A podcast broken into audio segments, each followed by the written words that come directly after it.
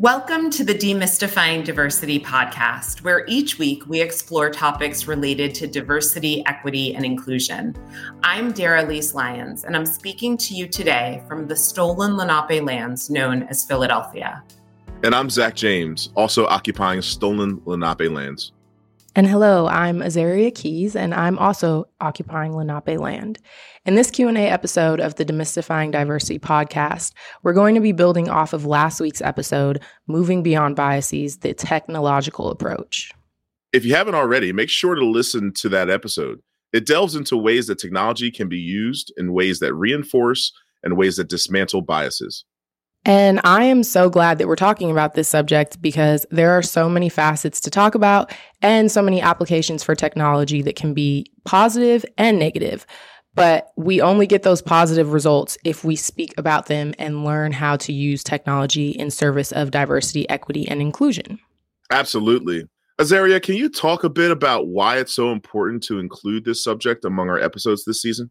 Sure. I mean, my answer is going to be short, but I look around us. Technology is everywhere, and you really can't go anywhere in your day to day life, it seems, without encountering some form of technology. And so, because the world is diverse, we need to be making sure that we're talking about the ways that technology currently is or isn't serving diverse populations and how we can do better because we can use it for our good. So we just need to make sure it's being used for everyone's good and not just select demographics. I think that's so important that you mentioned that with select demographics because not everyone has the same access to technology. And technology also, as we spoke about a little in this episode and has been spoken about pretty extensively in research, technology holds biases in certain applications and it can reinforce social biases. And so I think just it's one of those things that the more we know, the more that we can do to undo some of the damage and mitigate for it, but also the ways that we can correct for some of those human biases and beliefs if we utilize technology in appropriate ways. So, like for me, this episode was really exciting.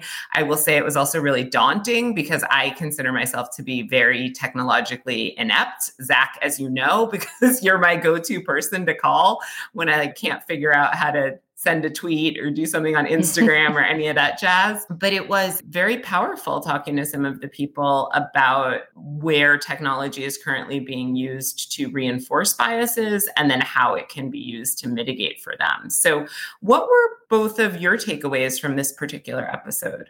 Yeah, I'll kick it off. I, I learned a lot from this episode. I, I love technology and I, I use it personally for good things, but it kind of opened my eyes depending on what someone's motives are, they could be using it for negative. They could be using it to get a competitive advantage. And of course, they could be using it in ways that are, are very biased, especially when it comes to the workforce. I think the, the one term that I really had no clue about until I heard it in the episode was a femtech. And I'm somewhat familiar. Me and my wife have been on a fertility journey, and she has an app that tells her the best times and when she's ovulating and this, that, and the other. But it's something that she has on her own. It's not provided through her work.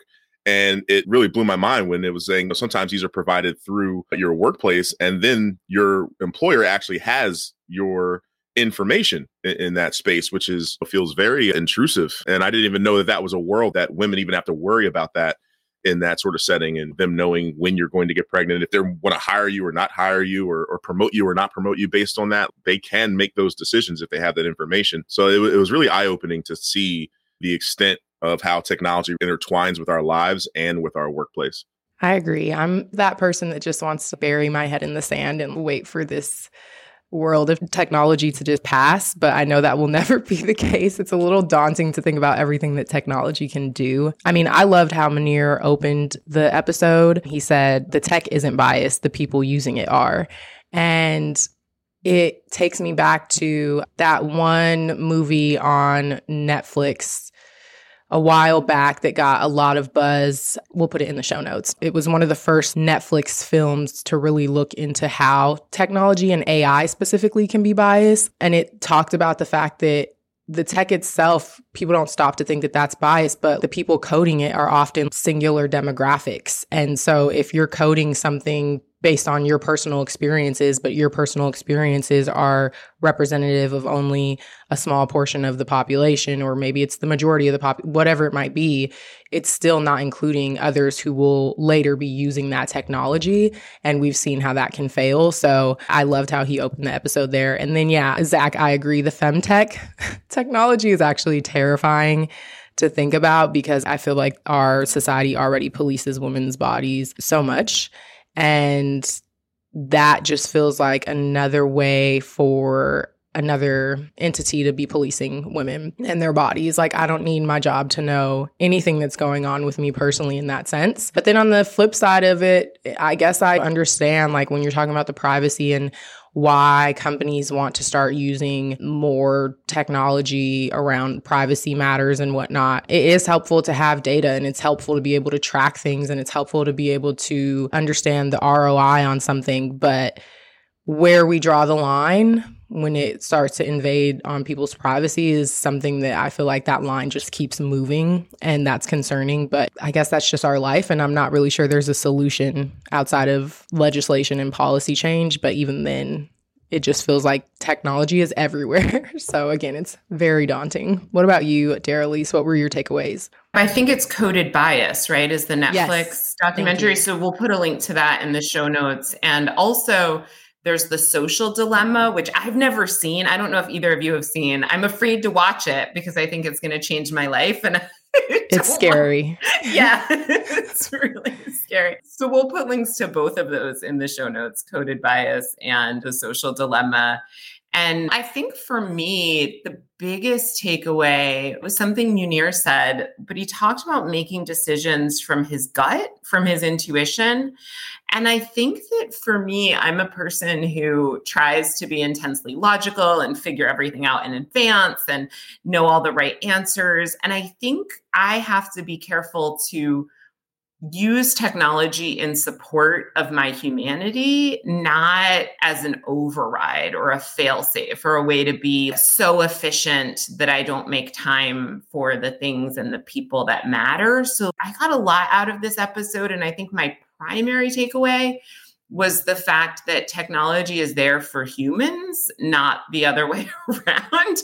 I want to be better at technology, but I also want to have the technology in my life supportive of my values and supportive of greater equity and inclusion. I think this gave me a lot to think about a specific thing that stood out to me was Soheil talking about using race in calculations and then removing it as part of the decision making process. And that seemed like a really tangible thing that could be done to mitigate for bias. And I'm curious for either of you or both of you, did you emerge with some tangible, like, oh, yeah, these things can be done to mitigate some of the impacts of technology or to use technology to remove human bias? Did you all have any big aha moments?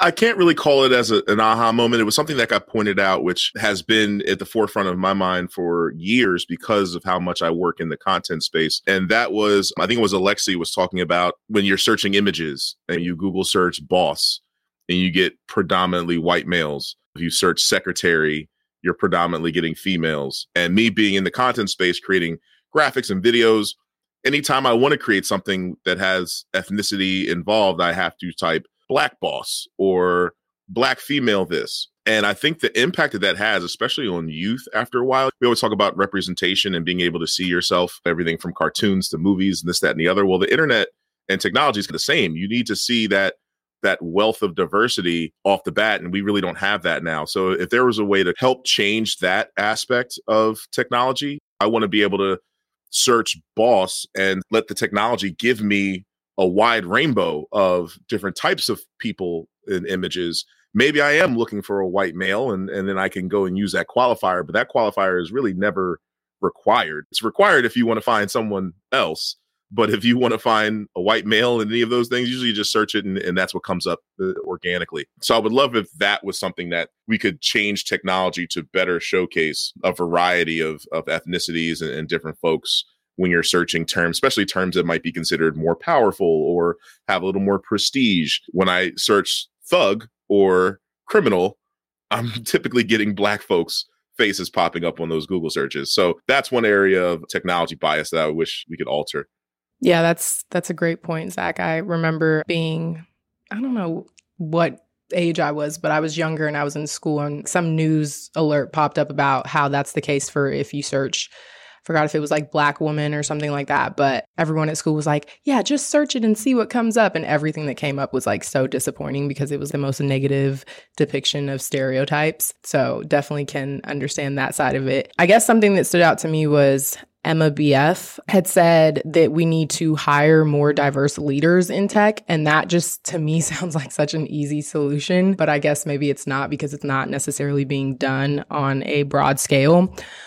I think that back to the initial point that I had made, which is that the people behind this technology who are coding, the coding that they're doing is happening based off of their personal experiences. So if you're a white male, you have specific personal experiences that maybe a Latina woman would not have, right? She would have something different. And so I think not only do we need more diversity behind the coding, but that ultimately starts with the leadership who is deciding who gets hired to code, who gets hired to be on these teams.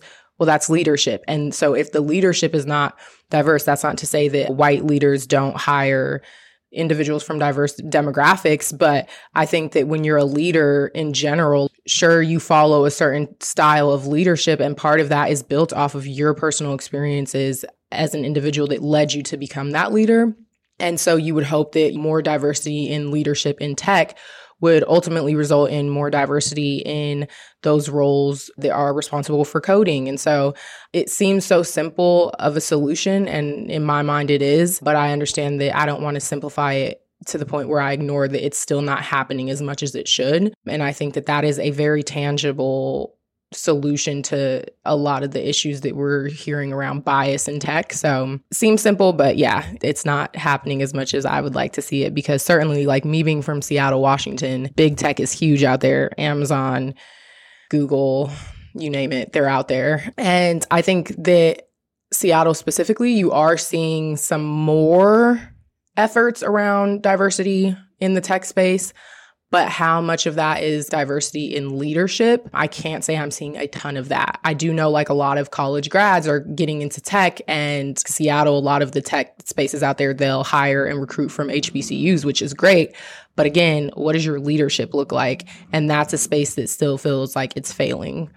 Yeah, absolutely. And one thing that I wanted to mention too about bias in tech and with coding, et cetera, Zack and I, we do a DEI training. And one of the exercises that we'll sometimes have people do in this particular DEI training centered around bias is we'll show images on a screen and we'll have people write down just for their own reflection their reactions to those images. And people's reactions to the same image are very different based on what that person may have been through, the things that they've faced, the people they know, the friendships they have. And that's without power and agency behind it. But if you think about in leadership, power and agency and decision making goes behind people's biases in leadership and it can't not. It determines who they promote how they react to bad news from someone. If you have a bias against a certain group of people and someone from that demographic comes in and tells you bad news, you're probably going to react differently to that than if you tend to have positive assumptions about a particular person or group of people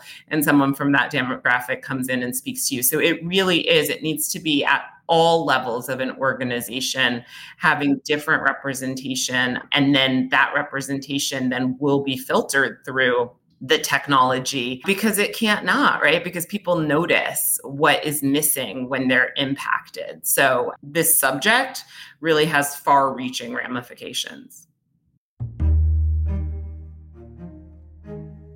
These past few years have really illuminated how important it is to care for our health. The place where I go for all my health and wellness supplements is Vita Supreme. Vita Supreme uses all organic ingredients and has a wide range of supplement options that can help with immune support, heart health, energy, mental health, pain relief, sleep, anti aging, digestion, diabetes, and more. Their products have helped me reduce joint pain and increase vibrancy. And if you read their online testimonials, you'll find glowing endorsements from their customers who, at every age and stage of life are feeling better than ever. Vita Supreme believes that health radiates from the inside out, and I can tell you from personal experience that their supplements have made a positive difference in my life. To receive 10% off your first order, go to vitasupreme.com slash pages slash diversity. Your discount will be applied at checkout. There's no code required. Also, as a special offer with your first order, you can receive a free 15 minute coaching session with one of their wellness experts to find out more about what you can do to improve your health and your habits. Just send your name and preferred contact information to support at vitasupreme.com. Once again, to get 10% off your first order, go to vitasupreme.com slash pages slash diversity. And to receive your free coaching session, email support at vitasupreme.com and tell them the Demystifying Diversity podcast sent you. Through innovative and dynamic educational initiatives, Temple University's Fox School of Business provides students with real world, local, and global business opportunities. At the Fox School of Business, you can choose from a wide range of undergraduate, graduate, certificate, and continuing educational programs. Whatever your academic and professional path, you'll learn practical strategies for workplace success at a university that is committed to encouraging and respecting diversity in all forms and perspectives.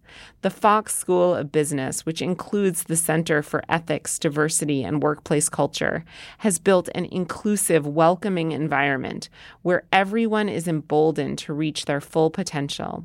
So, if you want to be in a learning environment that will empower you to cultivate your capacity for empathy and profitability, go to fox.temple.edu/ddp for more on how you can learn from world-class DEI-focused faculty and become an inclusive leader in the workplace. So, if you want to be in a learning environment that will empower you to cultivate your capacity for empathy and profitability, go to fox.temple.edu/ddp for more on how you can learn from world-class DEI-focused faculty and become an inclusive leader in the workforce, with options for students and professionals at every stage of life, including undergraduate, graduate, certificate, and continuing educational programs. The Fox School of Business has something just right for you. So make sure to check out fox.temple.edu slash DDP to learn more. Now, Daralyse, was there anything that didn't make it into this episode that you wish you could include? For me, I interviewed a lot of people who are very positive and optimistic about technology. And to Azaria's point, it's not going anywhere. So I think we have to learn to deal with it. But I would have liked to interview maybe a few people who are living off the grid and ha- have taken the opposite approach to technology because somewhere deep inside of me, I have a curmudgeon who's like, I don't want to do this. And, and I think there are certain things with technology that I myself have been very resistant to that I think have made my life better. But also, I wonder if, yeah, I just think I might have wanted to represent different perspectives on the issue of technology and people who maybe have really disavowed the use of technology, although I'm not sure how effective that would be in a podcast where we're emphasizing work because right now it seems like in every industry technology is part of the package. So yeah that's something i would have wanted to explore a little more. What about you Azaria?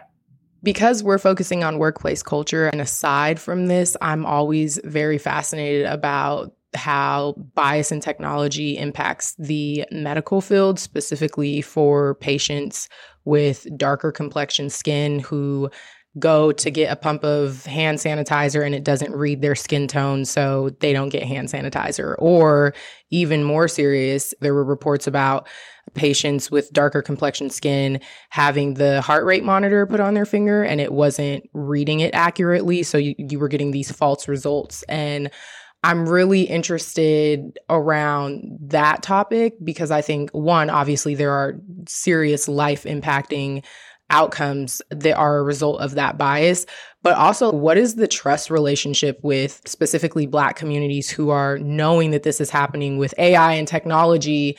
Uh, they know that this is happening. They're they're hearing these reports. How does that disrupt the trust they might have in our society that is more and more relying on technology, right? So now I'm supposed to trust that technology across the board is going to serve me as a consumer of it. And I'm curious how that impacts the trust that you see with different communities who are expected to just go into the workplace and rely on technology or go to the doctor's office and trust that this technology being used on me isn't going to be biased towards the color of my skin. That is something that's really fascinating to me. So I don't necessarily think it was left out of this episode because we are focusing specifically on the workplace, but I do think there are some overlapping themes there that that trust piece in these communities that are being left out because of the bias in tech what trust is being broken there and how is that impacting how people are expected to show up in the workplace when the workplace is moving towards a more technologically advanced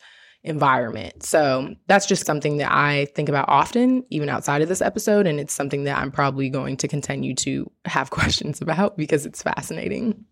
Yeah, I know specifically this season we focused on the legal profession, but you raised the issue of technology in medicine. But I think just the medical profession in general, there is so much research out there that shows that individuals of underrepresented minorities, specifically Black and Brown folks, their pain is treated differently by medical professionals. Infant mortality rates and the pregnancy mortality rates of women are higher within Black communities. There's been so much documented historical records of things like Henrietta Lacks and Tuskegee. So I think maybe for a future season or a future episode, exploring the intersection of medicine and bias might be.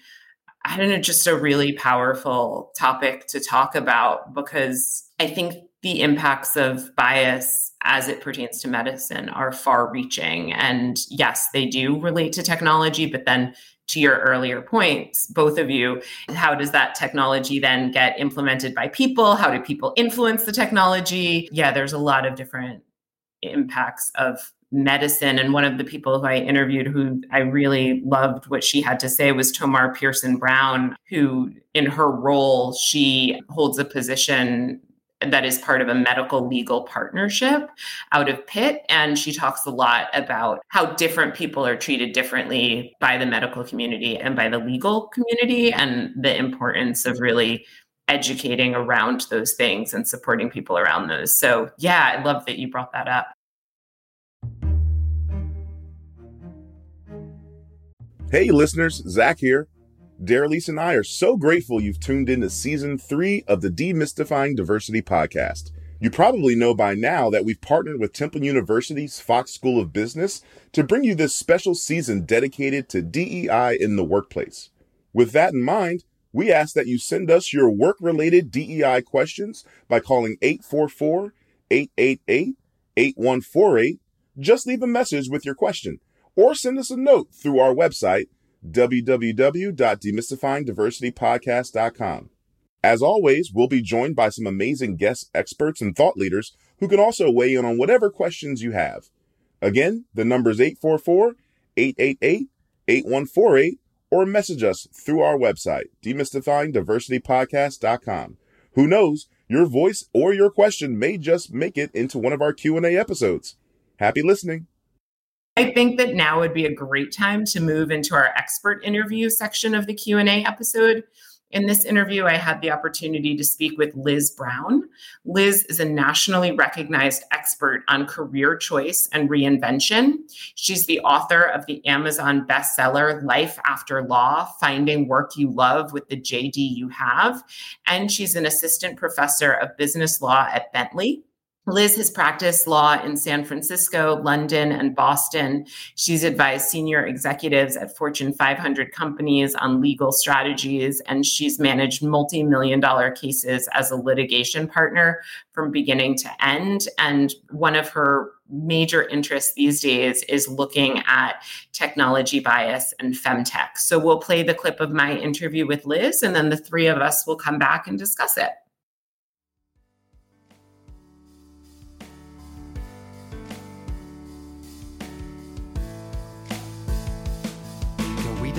Demystify diversity, making work safe for you and me. Shoulder to shoulder we embark fight the light, descend the dark. Let's embrace one another. Single colleagues, working mothers, people of all points of view. Can we see each other through? So, Liz, you have an interesting career history. And I'm so curious why you do the work that you do and what's led you to where you are today professionally. Well, I have always been interested in innovation and in the interesting new ways in which people see the world and process the world. I'm not an engineer. I actually studied history and literature in college. But in the time that I was a lawyer, I was drawn to inventions, and I spent a lot of my time practicing law working with people who had gotten patents and companies that were trying to protect their intellectual property and their inventions. And I loved working with people who were on the cutting edge of technology in all different fields. When I started teaching, I wanted to explore the limitations of technology, or really the limitations of law, in helping us get the most out of technology. So, a lot of what I do now as a legal scholar and as a teacher is to focus on where law and society and technology all come together and how we can give innovation the space that it needs while protecting people from the unwanted negative consequences of it. And so, how does this work? Because I imagine, you know, you spend a lot of time looking at the potentiality of humanity and also the limits of humanity and the law and the, the potentiality of technology and the limits of technology. I'm so curious how your work has changed you, impacted you, how it inspires or challenges you. Like, tell me about some of the impact of it. Well, I really like finding that a negative trait can have a positive outcome. And for me, one of my salient features has always been that I worry too much. It made me a good lawyer and it makes me a really unhappy person a lot of the time to worry as much as I do. But one of the great things about academic scholarship for me, about legal scholarship for me, is that worrying can have some positive consequences. So when I think about a technology like femtech and I think, what could possibly go wrong? Instead of just turning that over at 2 a.m. with no positive result, what I can do instead is think, right, what could go wrong? And then think about potential solutions to what could go wrong. So when I think about privacy in the workplace, instead of just thinking, oh, it's so bad that our employers will be able to get to see this broad range of things that we do or things that we think about, I think, well, all right, what can the legal system do to step in and offer some protections? And it's really gratifying when it turns out that what I've been thinking about has some very immediate real world positive impacts. For example, when Roe versus Wade was overturned and states got the ability to pass more restrictive abortion legislation, a lot of people started thinking about some of the things that I had been writing about regarding femtech and online privacy.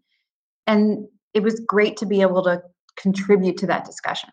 I'm so glad that you brought up this idea of something that has negative ramifications also having positive ramifications and this idea of being able to really foresee issues and be in contribution and i'm so curious like what if someone's wrong is someone else's right and i guess maybe just to expand on what i mean by that i think there are some employers who might think that being able to monitor their employees in a certain way is a win for them, and some employees who might feel invaded by that. Or conversely, some employees who might feel like, you know what, yeah, it's really great to have my employer have this data and this information about me because then I don't have to worry about disclosure. But then the employer feels like a certain level of responsibility or whatever. So I'm not weighing in on what is right or wrong, but I'm curious what happens in situations where one person's win feels like another person's loss.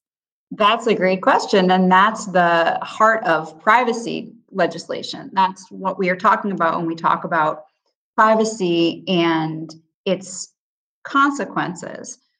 There's always going to be an up and a down, right? Employers have really great reasons for monitoring what their employees do a lot of the time. There are legitimate, valuable, important uses of monitoring technology. For example, if an employer wants to make sure that its trade secrets are being protected and not being discussed, or if an employer is trying to keep its workforce safe from harassment or bullying, then monitoring can have a place.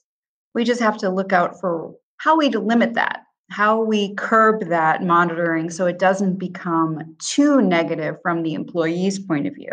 And all that balancing of what does the employer want versus what does the employee want is the art of sensible legal approaches to online privacy. I was so struck by too the fact that privacy is different for people of different identities and in different workspaces, but also some of the ways in which technology filters information or creates opportunities or perhaps doesn't create opportunities can really be tied to identity and tied to who we are and what we've experienced in the world. And so I'm curious how does the law differentiate between issues of privacy for everyone and then issues that might impact people of certain identities disproportionately? The law does not do a great job of accounting for people's differences. There are boxes. There are boxes that don't fit people well. There are classes that the law provides, the US legal system provides, anyway, I should say. For example, the law will say, all right, there are certain things that women have to deal with that men don't have to deal with. But there isn't a box really for trans people or asexual people or agender people or queer people. They have to fit in with pre existing categories that a lot of the time were created in 1964 and the Civil Rights Act. And those boxes, race, religion, gender, national origin, also don't really account for intersectionality. They don't account for how a woman of color's experience is different from a white woman's experience. They don't account for age at all. And even when they do, for example, there's a law of age discrimination. The federal law on age discrimination only protects people who are 40 and older. It's often really unsatisfactory. So I would not say that the legal system deals with differences in a way that we in our time would want to perpetuate. You're doing a beautiful job of pointing to a lot of the complexities, the intricacies, the challenges, the fact that what might be effective for one person is not effective for another, et cetera. But is there something that globally or universally eh, when it comes to technology bias, technology privacy that people could do to bring about greater social and workplace change? Is there one particular thing that people should be doing, or is that not even a valid question? I don't think there's one single approach that is going to solve this larger problem of privacy on a global level.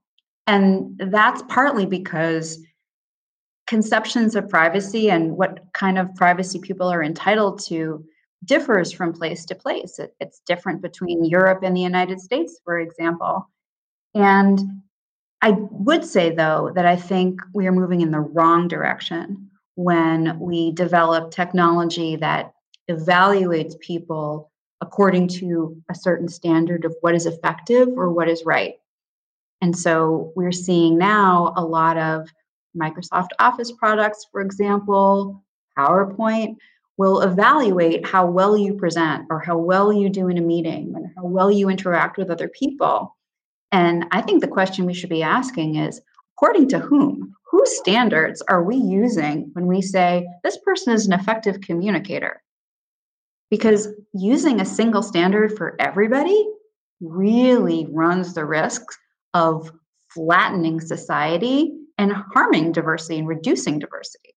I love that you use that example. In one of our episodes this season, I interviewed an expert on communication style differences. And we spoke about how there are slow communicators and fast communicators and you might be like well okay what's how is that an issue? But there's different perceptions right? That if someone is a person who is more thoughtful and deliberate someone who maybe is quicker, more rapid, more instant gratification might perceive that person to be less intelligent than they actually are or might step over that person.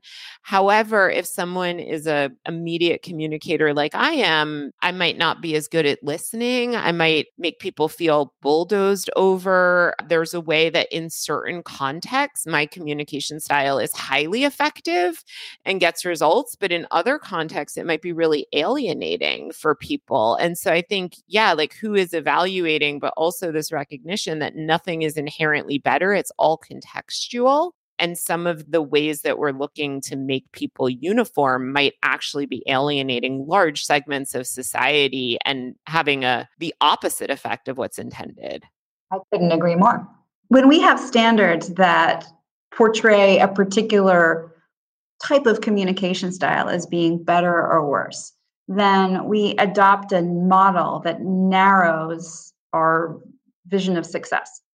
And we have more singular models of who is a good presenter, who is a good communicator, instead of exposing us to different kinds of communication, to different styles, to more models of success. The example I think about all the time when I when I think about this is in the UK, I'm a huge Anglophile, so I think about the UK a lot.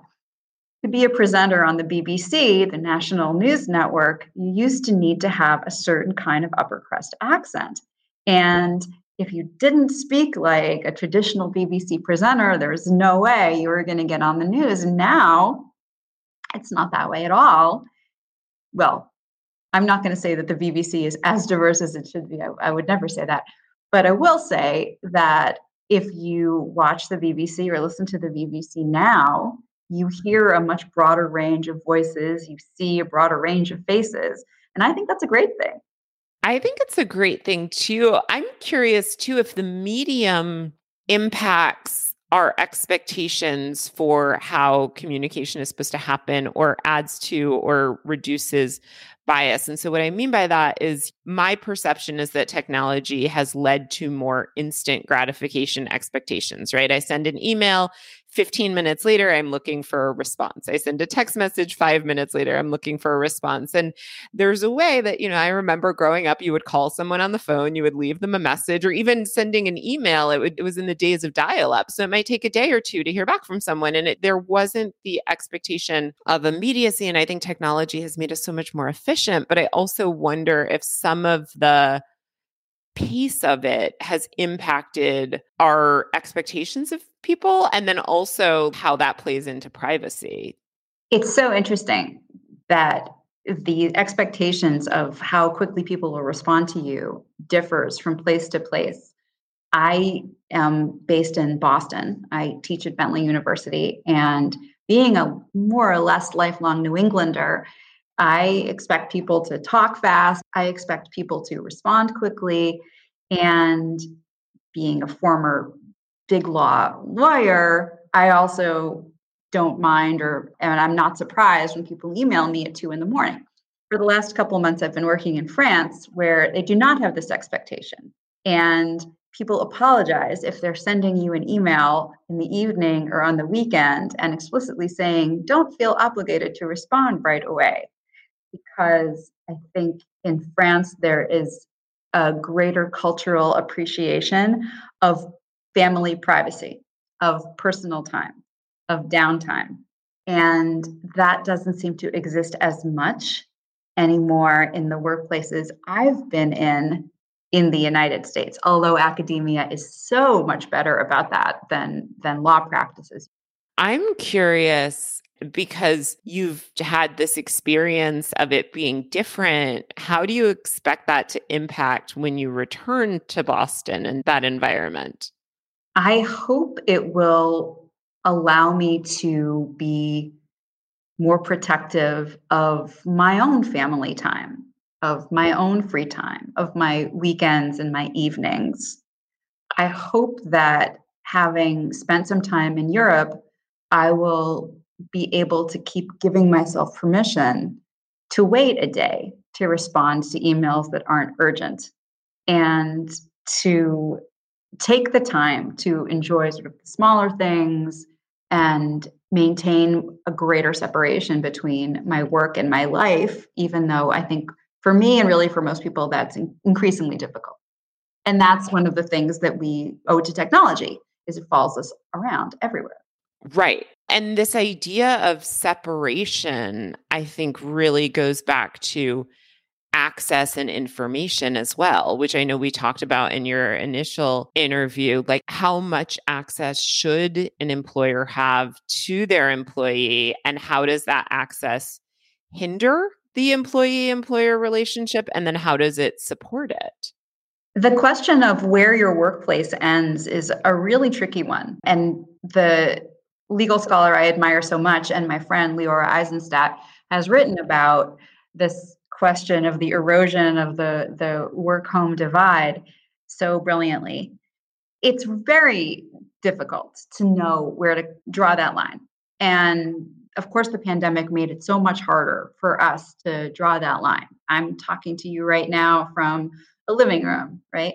So it's hard to know where to draw that line, which means I think for most people, they have to take the initiative and say, here's when I'm working, here's when I'm not working and that may or may not fit in with their workplace culture. So, managers have a responsibility to set expectations and to set tones, and employees, to the extent that they can and they feel comfortable and it's safe for them to do so, need to figure out where their boundaries are and establish those with their employers. And once they do that conceptually, for example, I'm not going to respond to your email if it comes in after 6 p.m. Or something like that. I'm not going to respond at all on Saturdays. It's your responsibility as a worker to convey that to your employer so that everybody is on the same page. I'm curious how much of a difference it makes for people whose work devices and home devices are the same versus people who have different devices, whether it be a cell phone or a computer or whatever, for personal use versus professional use, and if that challenges or changes the dynamic in terms of privacy and expectations and work life balance. From a privacy perspective and a work life balance perspective, the two things to think about are your devices and your network.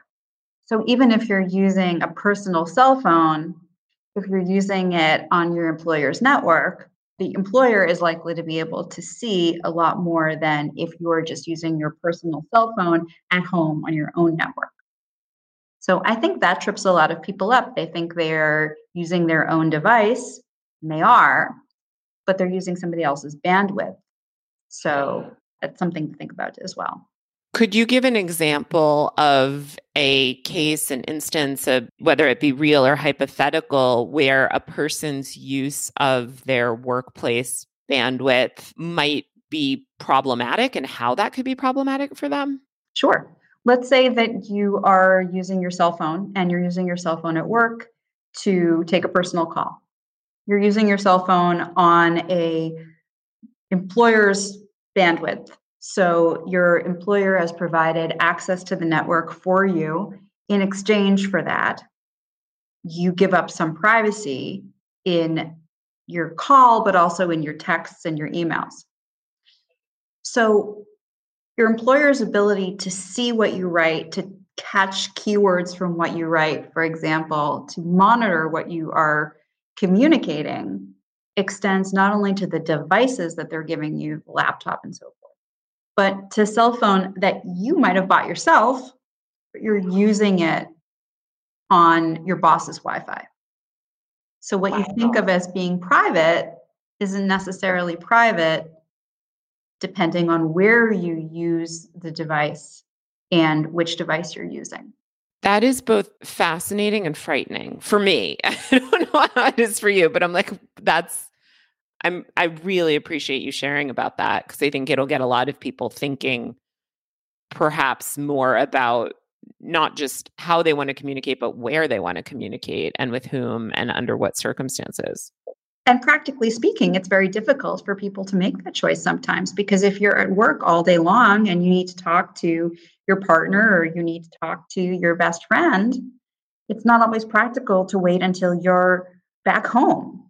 So I recognize that a lot of what we're talking about is not available for all practical purposes for a lot of people and that's troubling. That that troubles me and i think that the way we deal with that is by increasing our awareness of it i feel like this would be a really good time speaking of building awareness to shift into some of the listener questions because there's a lot that they ask about that I think would be really useful for listeners to build their awareness. And I can't wait to hear your answers. Liz, the first question I want to start with is a question. We've been talking a lot about how employees handle their data within an organization, but this question has to do with what employees do when they feel uncomfortable about the way that an organization is using consumer data. So I'm just going to read this question from an anonymous listener. If I work for a company and I am uncomfortable with the way we are beginning to use customer data, what should I do? Is there anything I can do if I have signed an NDA? This is a great question. And the NDA, the non disclosure agreement, usually provides that the employee can't talk to people outside of the organization about what is happening inside the organization it's worth double checking what the NDA actually says. But in that situation, my first suggestion would be to talk to the general counsel or GC of that company and find out what is being done to protect consumer data. So, in the United States, the extent to which consumers' data is kept private or protected is changing all the time because we don't have a federal consumer privacy law now, but we may have one within the next year or two. In fact, it looks increasingly likely that we will have one in the next year or two. At the moment, though, consumer data is primarily protected by state laws. So a lot will depend on the state in which you're working. And it is very much part of the company's general counsel's job to know what laws apply to protecting that data. So the law is your friend here. It's just a matter of how comfortable are you figuring out what the laws are that apply to your company in your state before you have that conversation. And I'm curious, I mean, this is perhaps less of an academic question than just an emotional question, or like I always think about retribution and ramifications. How does a person ask that question in a way that does not feel threatening to the organization? The right way to bring this up is in the context of protecting the company. The company would be at risk if the company were violating any laws relating to the protection of consumer data. So, the right way to bring this up is to frame it in terms of being interested in making sure that the company is not running afoul of any risks that might be out there. So, for example, the listener could say, Hey, you know, it looks like we're doing X, Y, and Z with this consumer data. I've been reading about these laws that apply in our state that have to do with this kind of consumer data. I just want to make sure that the company is okay and the company isn't taking any unnecessary risks, given that this law might apply to us. Can we talk about this a little bit further? I love that. But I'm like, oh, that was so great. That's brilliant. Thank you. It is all about protecting the enterprise. Of course, we're not actually concerned with the consumers.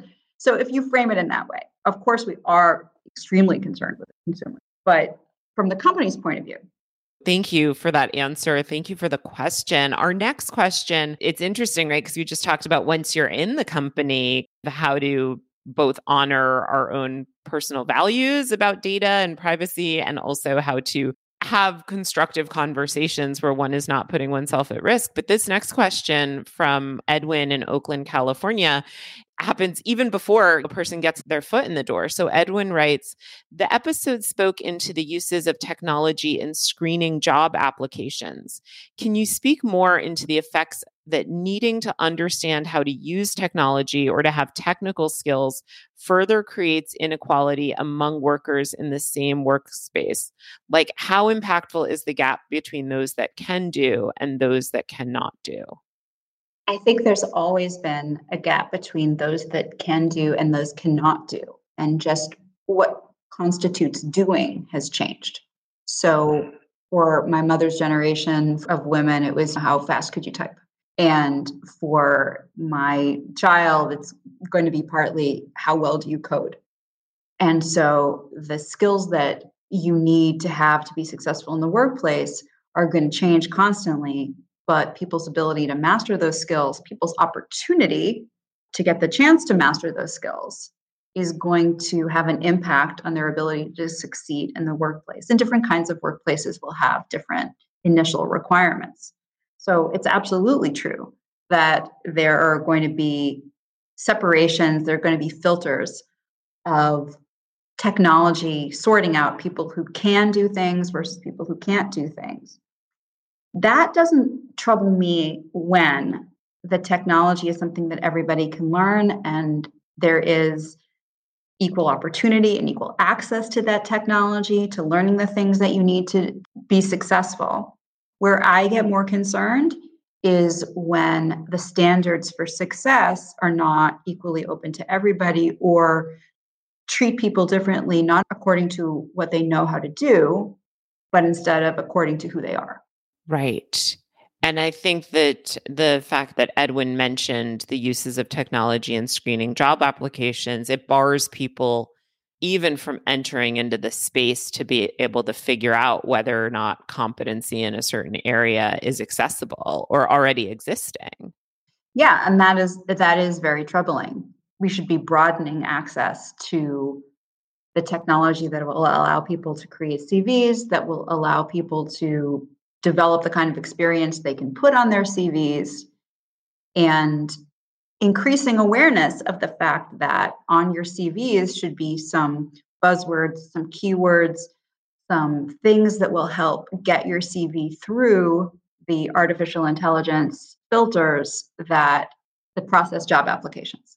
It's interesting because technology is developed by people, but I also think that what is measured is so subjective. And so, what I have found is that I remember from my days in HR, someone might come across as, or even online dating, right? You read a profile or you read a job application, and it's like, oh, wow, this is so intriguing. This person is so great. And then you meet them in person, and whatever that X factor that is needed just doesn't seem to be there. Versus, I believe the opposite is true as well, where someone who might not come across quote unquote like as well on paper might in person have so many dynamic skills that really help an organization and so i think often what is measured the subjectivity of that might do damage to an organization as well as to individuals it's interesting because I think that part of the goal of developing technology that sorts and evaluates applications is to remove some level of subjectivity. And the stated reason for that is that it's intended to remove bias. It's intended to remove prejudice. It's intended to treat people more equally and to remove that element of, oh, I just get this person because he reminds me of my fraternity brother or whatever. And that's a that's a noble goal, but we have to look very carefully at what the standards are that we use for making those decisions because the factors that humans develop in these sorting mechanisms can have serious bias, as we see from the people who talk about mortgage applications and talk about loan applications, as well as job applications. So while we're trying to be more objective, we have to be really careful about how we do that. Before I ask you our last write in question, let's transition over to the call in question. I experience technology bias is starting at a young age. Many of the video games my son likes to play require subscriptions or continual purchases to be played. Can you speak into the gap this creates for children and families who can and cannot afford games like this? The fact that some families can afford certain toys and games has always been a problem. Social inequality has always been a problem. It becomes more of a lifelong problem when those toys and games help kids develop the skills that they will need to be successful in the workplace. So, when a video game teaches something or exposes the kid who's playing it to something that's going to be useful later on in their career, who can afford that game becomes a much more consequential question than who can afford a particular authentic Barbie doll versus a fake Barbie doll. So I think the caller has asked a great question when we think about the slide from video games to the workplace, which is really, it's not that far anymore. Right. And in some ways, there are certain industries where proximity to gaming and all that that entails is actually a huge asset and i'm not just talking about the gaming industry et cetera but like a lot of startups a lot of tech based industries the more familiar someone is with gaming it's almost like learning a language early so even if someone does get access to those same things later on their aptitude might not be what it would be if they learned young that's especially true when you think about gamification as a behavior modifying tool that some companies use or some advertisers use. You can't create gamification if you're not familiar with the games to begin with. So much of this is going to get me thinking far beyond this episode, like, and already has. I mean, I, yeah, I think about our conversation about femtech specifically and just how that has changed my understanding of my own relationship to my body and relationship to technology in the world. But I sometimes have a tendency to want to vilify these tools and technology as a tool. And I think Glenn asks a really beautiful question. This is a write in question, courtesy of Glenn from Los Angeles, who writes In recent years, a lot of mistrust has been created within the US media around technology and its advances. What are the benefits and dangers of demonizing technological advances within our society? This is a great question. And I will start by saying that there are no advantages to demonizing technology at all. There are advantages to understanding how technology works. And I think a lot of the discussion that has happened in the last couple of years has to do with the fact that companies are not required in the United States to be transparent about what they do with the information they collect and what information they collect to begin with, for example. So the more we know the more informed decisions we can make as consumers and as employees. We absolutely should not be demonizing the technology that makes our life so much more advanced, so different. At the same time, we should be mindful not to let the technology run us, which affects things like how often do you answer your email? How quickly do you respond to your email? How much of a divide can you create between your work life and your personal life? So it's important to let the technology be and at the same time provide as much information to people as we possibly can to give them the maximum amount of choice and agency into how they use that technology. I recognize that different people might have different access to different levels of information, and different organizations are more or less disclosing than others. But where's a place that people can start to learn more about their rights as it relates to technology, their privacy, and then how to have a more empowered relationship with technology so that it serves them rather than exposing their vulnerabilities? Well, I think listening to podcasts like this one is a great way to get some information about what's happening out there with your data and how it's being used. You're going to see a lot in the news in the next couple years about federal privacy laws. And I would take a look at those stories because Congress is going to be developing the first nationwide consumer data privacy laws. That's going to be a really interesting discussion. Right now, the privacy that people have depends a lot on the state in which they live, which may remind you of abortion laws, but it's very much the same concept. States can make laws unless the federal government gives them a limit and right now, there's no federal limit or standard on data privacy nationwide. That is great. People can learn more. Do we, as consumers, as employees, how do we lend our voices to the conversation in ways that have an impact? Vote. Vote for people who protect your personal interests. That is the number one most important thing that people can do which may be a funny thing to say now that the midterms are over, but it is always so important to remember that the most impactful thing that you can possibly do to protect your rights is to research candidates, even just a little bit, and go out and vote for the people who are going to pass the laws that are going to treat data the way you would like it to be treated. Thank you so much. Is there anything, Liz, that I haven't asked you about that you would want to share? I would just say that I think that there are three ways that people can go about protecting their data at work and as consumers. The first is to ask how your data is being used. And if you're in a workplace situation, the way to do that is to really just talk with your employer, talk with human resources. And if you don't get a good answer from human resources, you can go to the general counsel's office if you have one in your workplace or to IT and just ask, how are we being monitored? Your employer should be able to let you know. They're probably not legally required to let you know yet. But again, watch this space for developing legal protections for employees and consumers. So the first thing to do is ask. The second thing that people can do is limit what searches they run on devices that they have from work and that they use on their workplace's bandwidth or Wi Fi.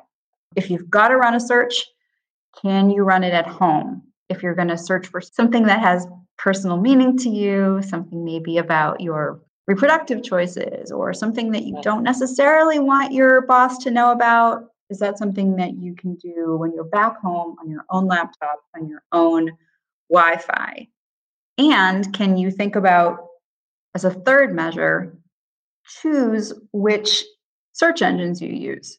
So, for example, you're going to be tracked a lot more using certain search engines rather than other search engines. So, I myself have largely stopped using Google, especially when I'm at work, and I use search engines like DuckDuckGo or Qwant, Q W A N T. DuckDuckGo is really fun because it has a little fire icon, and anytime you click on the fire icon, it just gets rid of your search history in a very satisfying way. These are three steps that you can take to protect your privacy more in the face of growing technology. I asked you why you do this work and what's inspiring to it about you, but I'm curious if someone's listening to this and they're like, well, I've got nothing to hide and like, you know, it's all is fine. Why should people be interested and invested in either protecting their privacy or at least knowing who has access to their information? Knowing more about your privacy gives you more choice. If you've got nothing to hide, good for you. You go, girl. Just let it all hang out. That's fantastic. I don't know very many people who are like that but there's certainly nothing wrong with it. I would think about it this way whatever you are writing at work is potentially visible to your managers and your bosses. So it used to be 10 years ago that people didn't think about social media very much and people would just write whatever they wanted or post whatever they wanted and not really think too much about how that might come back to bite them. And then slowly people started getting more savvy about the fact that if you post something on Facebook or on WhatsApp or even on Snapchat, it can get stored and called up by a search of your name or a search of your identity when you're applying for a job or applying to a school or something like that. And people have gotten a lot more sophisticated about how they use social media and the concept of privacy. I just really like people to develop that same savvy about the searches that they run and the apps that they use in the workplace and develop that same greater awareness that all these things can be more visible. So just keeping that in mind, I think is really helpful.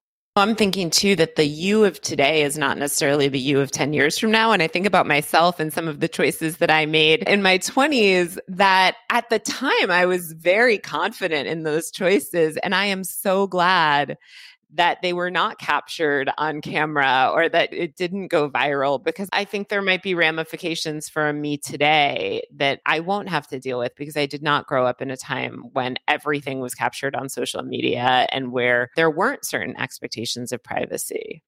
Yeah, I think anyone who's ever been in their 20s is glad for whatever privacy they can hold on to for what they did during that time. Liz, this has been wonderful. If people are listening to this and feel like they want to learn more about you or your work or get in touch, how can they contact you, read things that you've written? How do they learn more? Well, they can always, of course, contact me at my university address, which is ebrown1 at bentley.edu. If you want to talk about any of my research or you want to read it, or you want to discuss anything with me, I'd love to hear from listeners. And for those listeners out there who want to know more about the side of my work that has to do with counseling lawyers, I help lawyers leave their unhappy jobs. When law becomes something that people don't want to do anymore, I help counsel people out of it. And so I have a new book out with Amy and Impellizzeri called How to Leave the Law that came out in the fall of 2022 and you can find that on Amazon and Barnes and Noble and Target. And I want to ask a question. I did not know about that book and I'm so excited and I'm so excited to share it with our listeners it's interesting, right? Because we've been talking a lot about privacy, and I always think about the issue of permissions. And I'm so curious. I would guess that a lot of people who are looking to leave the law might have to give themselves permission to do something new after having worked really hard to attain a certain level of quote unquote success, right? Or achievement. And so I'm just curious if you would want to share anything about that work with our listeners. Oh, yeah. The question of identity and success are big ones for lawyers. A lot of people go into law because it looks really glamorous on suits and damages and other TV shows. And it is incredibly high paying and all encompassing. And so it becomes very, very difficult for a lot of lawyers to let go of the identity that they've created for themselves as a successful person, a wealthy person, somebody who can easily say at a party what they do and have other people be impressed. Really hard to go from that to I used to be a lawyer and I'm not really sure what I'm doing now. And letting go of that and developing a plan for making a transition can be a really scary thing. And that's something that I love helping people with. Yeah, thank you so much for that. You know what? Just sharing for a moment my own personal experience. I left a high powered, high paying job in finance to become first a yoga teacher and then a writer and a DEI consultant. But it took me a while to shed not necessarily the identity, but my feelings of shame around having let go of that identity or the beliefs that I should be in that space. And I'm curious, Liz, because you are someone who left practicing the law, how long would you say it took for you to step out of that identity and into a different way of identifying yourself? About five years. And I'm still working on it, I think. It was a long transition for me, probably longer than it should have been. And that's one of the reasons that I wrote Life After Law and How to Leave the Law, because it, it doesn't need to take that long, I think, for lawyers. They're just certain obstacles that are common to many, many lawyers who are leaving the field. It's really challenging. Once you've gotten a foothold in something that society says, oh, we recognize you, we see you, we're going to treat you like you're cool and okay now. Once you move from that objective view of success toward something that is more personally satisfying, that takes a lot of courage. That takes a lot of bravery.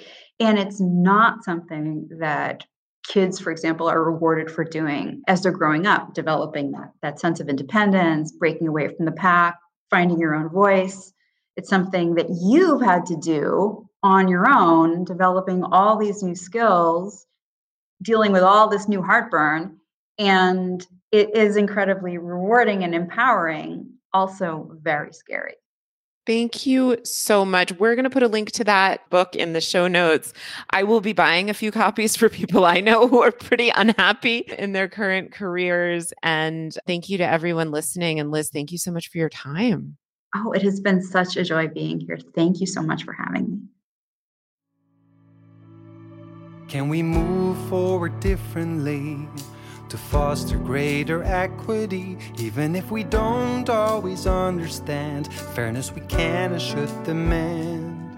Let's embrace one another, single colleagues, working mothers, people of all points of view. Can we see each other through?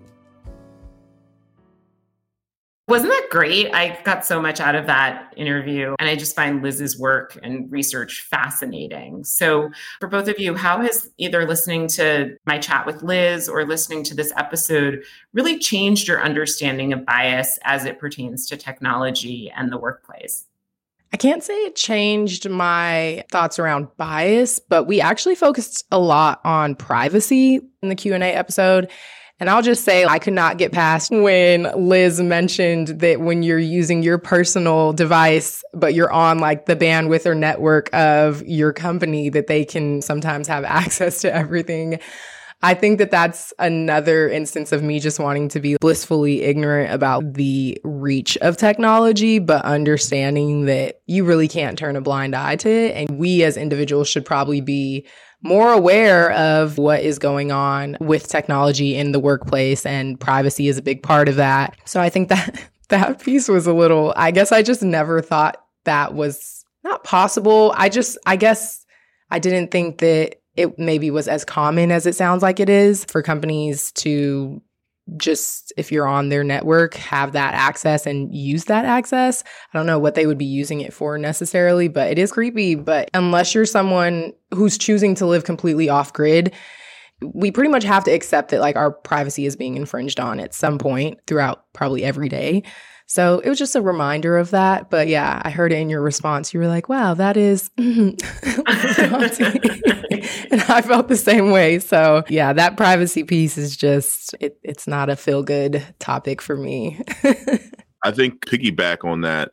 Yes, the privacy issue, it was eye opening. And one thing that Liz said made a lot of sense to me. And it was like, you need to ask. It's fair for you to know how is your data being used that's not a question that I've ever thought of on an interview to ask, but that's something that you either want to find out then or once you're with a company asking HR what what is happening with the data, especially if you're a woman and there there might be some apps you're being given access to through the company.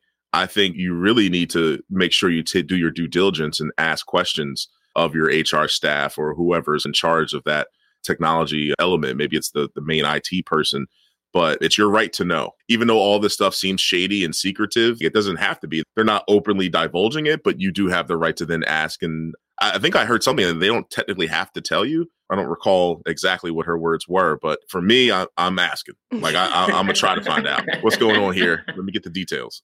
I also think about the layer of shame and secrecy because there's certain things that I would feel very comfortable asking about, like, well, how are you going to use this? But there's other things I don't really want to call attention to. And I think for me, something like femtech may be one of those things. Like, I don't want anyone knowing that about me or like how many steps I take or how many whatever. I mean, there's just certain things that I don't want people to know, but there's other things that I'm like, sure, happy to tell you.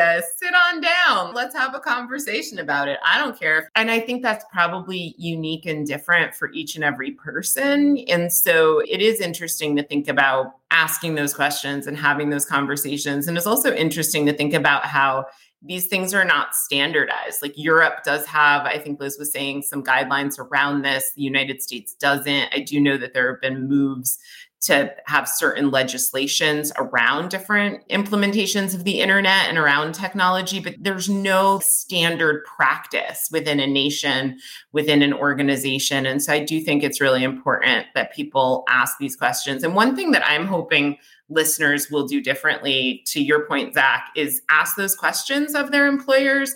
And then also that employers maybe will be more forthcoming with employees. Because I know that if I were to go on a job interview and an employer were to tell me, like, these are the benefits that we have, and we just want you to know that these are the things that we have access to behind the scenes, I would really appreciate that. So I would vote for a lot more transparency, both on the side of employers and for employees. Hey, listeners, Zack James here, partner and marketing manager of the Demystifying Diversity podcast, and I wanted to share with you some of the great things we're doing in the DEI space. Since the beginning of 2020, myself, Daralyse, and our DEI team have facilitated numerous corporate trainings, engaging workshops, one on one coaching sessions, and so much more, both virtual and in person. To find out how you can work with us, whether you are an individual or representing an organization, school, corporation, or any other type of group seeking diversity, equity, and inclusion education, head over to demystifyingdiversitypodcast.com backslash DEI services to send us a message or to fill out our DEI survey. Daralyse is a DEI subject matter expert, having interviewed over 300 people, becoming a TEDx speaker, as well as the author of Demystifying Diversity, Embracing Our Shared Humanity. Together, we can help you uplevel your DEI skills to improve your productivity, profitability, and interpersonal relationships. So connect with us at demystifyingdiversitypodcast.com backslash DEI services and get yourself a copy of Daralyse's book, Demystifying Diversity, Embracing Our Shared Humanity. And don't forget the workbook too. Happy learning. What about each of you? Do you have any wishes or hopes for listeners?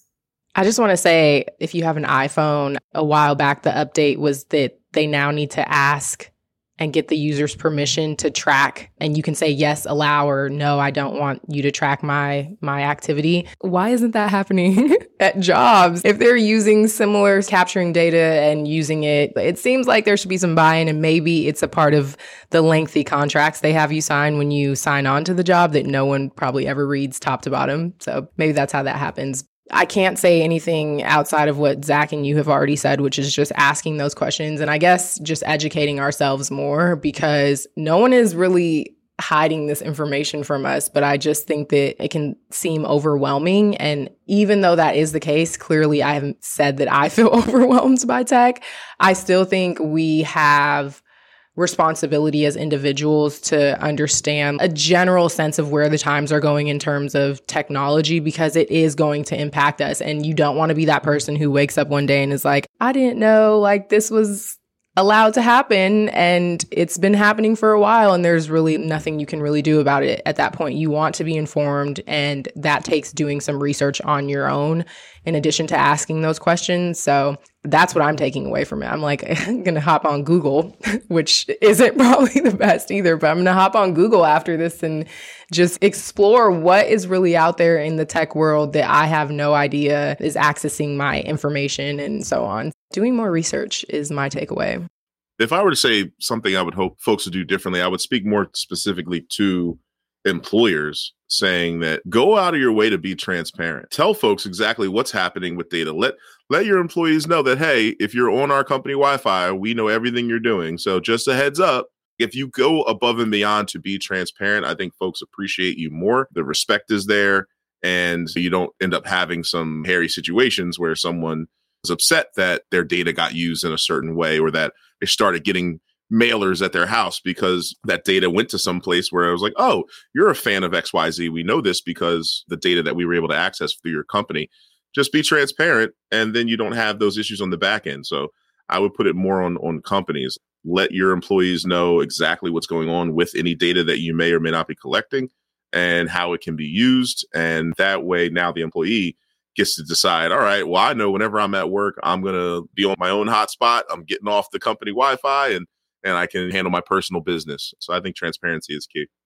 We've touched on this a little bit, but I still want to ask the question, Azaria. I know you mentioned feeling overwhelmed by technology. Zack, you mentioned feeling pretty positive about it. But on the spectrum from cynicism to celebration, where would you say each of you falls and why when it comes to technology and its applications? I'm probably like smack dab in the middle. I think that I just saw something the other day. It was talking about the fact that AI was able to detect breast cancer in this patient four years before it was either removed or like problematic or something of that nature. So I absolutely understand that like technology is it can be it has been very useful to humanity and there are things that I probably don't even stop to think of in this moment that I benefit from because of technology. So I'm grateful for those instances, but I do think that because technology has its hands in everything, there does need to be a lot more transparency. And that's the part of me where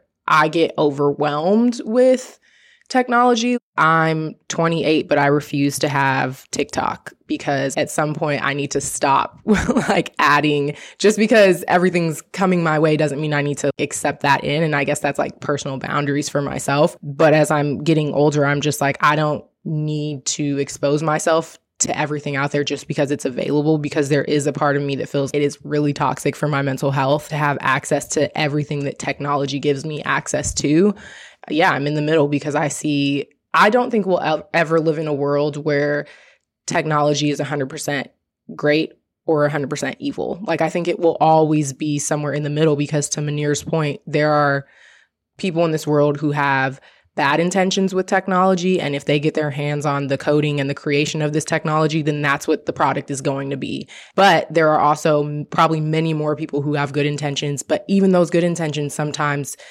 turn out to have a different impact than intended. And so I just think it's the world we're living in, and we do have to do research, and companies should be required, legislation should require companies to be more transparent with their employees on what the technology they're using, what impact that has, what data of the employees they're using. So I'm right in the middle on that. If you've ever seen the movie Terminator, you would know that technology can go 100% evil, and it most likely will at some point. I'm definitely on the the side of celebrating technology. I've seen it evolve a lot since my high school days and for me it's been mainly beneficial. Uh use another movie analogy like star wars. You got the force and the force can be a good thing.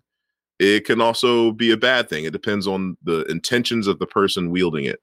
And i think technology is is a lot in that space. Now granted i think overall people use it more for good than bad but sometimes bad doesn't mean you have malicious intent. It just might not have been the the morally right thing to do with the technology you had access to. And I think you're always going to have folks making bad decisions or negative decisions regarding if it's technology or something else. You can't get rid of it, but I do think folks can prosper from technology. Folks can live longer because of technology. They can be more efficient, in some cases, just happier in general because of having access to technology. So I'm I'm all the way for it, but I do think it needs policing, and I think you got to take everything with a grain of salt. Just because someone says something is true doesn't mean it is. So, do your own research. Sometimes using technology to do said research, but it's a, a tough situation, and, and, we've gone so far. Like we can't backtrack now. Technology is here; it's ingrained in our lives as these generations get older and older. And I still have folks in my family who are in their 70s and 80s who don't embrace it and won't and that's cool but that's not going to be the case 50 years from now so i think it's a matter of being cautious with technology not letting it consume your life because that can also be a negative if it goes a little too deep on that end yeah I'll, I'll be in support of it and there's new technologies i can't wait till they come out and i'm able to use them the only thing i don't like I'll tell you this right now. I know if you've seen them videos. I think it's what Boston Mechanics or whatever. They got those robot dogs and people oh, doing backflips. Those are terrifying. And, yeah, it's like, I'm like, yo, that technology can take a break for a little bit because they come out with like new moves like every other week. I'm like, why yeah. is this thing doing a backflip? It's a 300 pound robot. That's not good. So you got to be cautious. You got to be cautious. I love Zack. Like you could always infuse the humor. I'm like serious, which is awesome. We've been ending each episode bringing in some awareness around intersectionality and how that might impact things. And I would just love your thoughts on on that, like intersectionality and how maybe it complicates or issues around technology or maybe creates greater access or whatever. What are what are your thoughts about that? I think technology in some areas can cause some barriers and it came up in conversation with Liz. I think uh, a, a question came in about video games and stuff like that. And I was like, yeah, because technology usually has a cost, especially when it's new. It's a high cost, and low income folks can't really afford it. Actually, my parents could afford it. They were just against me having video games. I did not have anything the entire time I was growing up. I think I got a Game Boy when everyone else had like a Sega Genesis and oh, they're hooking stuff up to their TVs. My dad's like, not hooking nothing up to my TV. You could have this little Game Boy. But then I also knew others who didn't have that. And it didn't have a negative impact on me, or at least I didn't notice if it had a negative impact on me. But it also was an element of the, the rich get richer and the poor don't. And when it comes to technology, I think it should be like even across the board, everyone should have access and, and resources in the technology space. So yeah, I, I just think it, it, needs to be something that is equitable for folks. And it, I don't think it has been, or traditionally it isn't. That's just one element I, I would love to see change about the technology world is that right when technology is available, everyone can benefit from it versus just certain demographics. Yeah, I'd agree. I think when I, and this is not to say that this is the only form of intersectionality with technology, but I think instantly my mind goes to like intersectionality regarding socioeconomic status of users of technology. I agree with everything Zack just said. I think of when you hear about these virtual reality worlds that can be created, and you can now buy new things to add to your virtual reality world.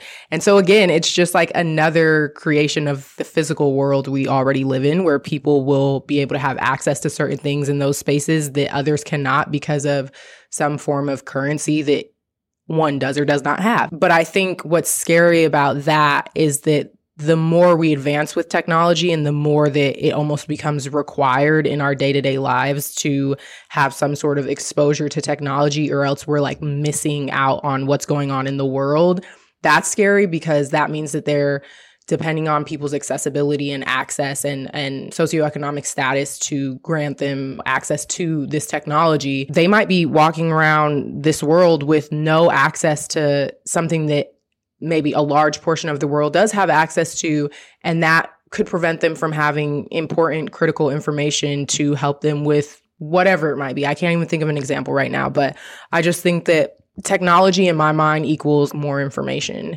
And so if there are people who cannot have access to that technology, it means that there are people who don't have access to that information.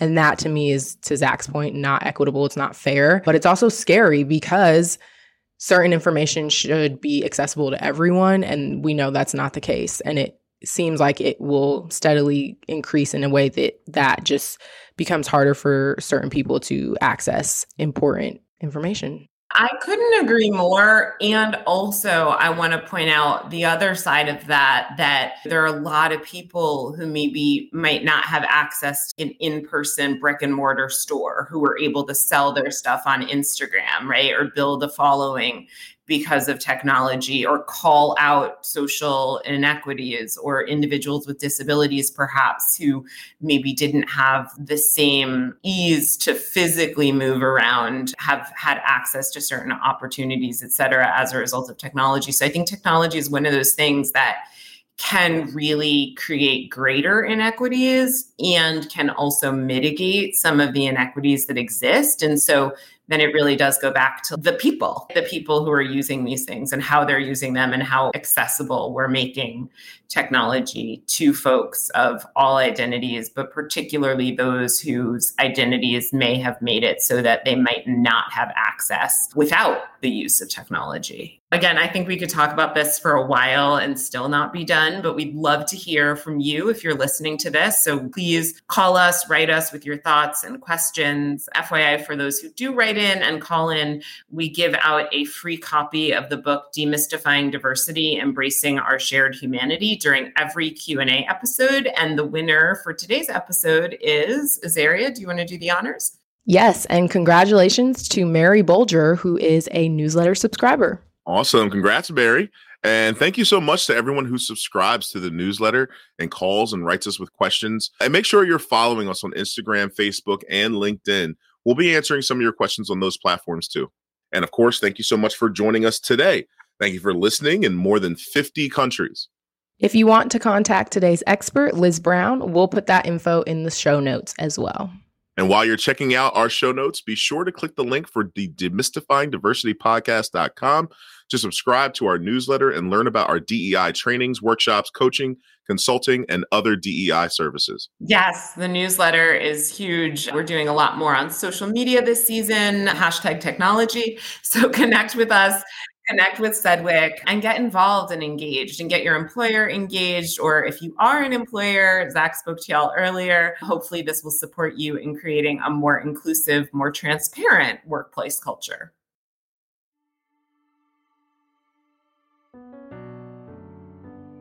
And as always, every episode of the Demystifying Diversity podcast is written, reported, and produced by Daralyse Lyons. With the invaluable assistance of Zack James, co collaborator and marketing manager, Azaria Keys, assistant director of Sedwick, co producer and coordination consultant, Paul Kondo, our assistant producer and editor, Stuart Cranes, production and development assistant, and Sunny Taylor, our content editor and creative collaborator.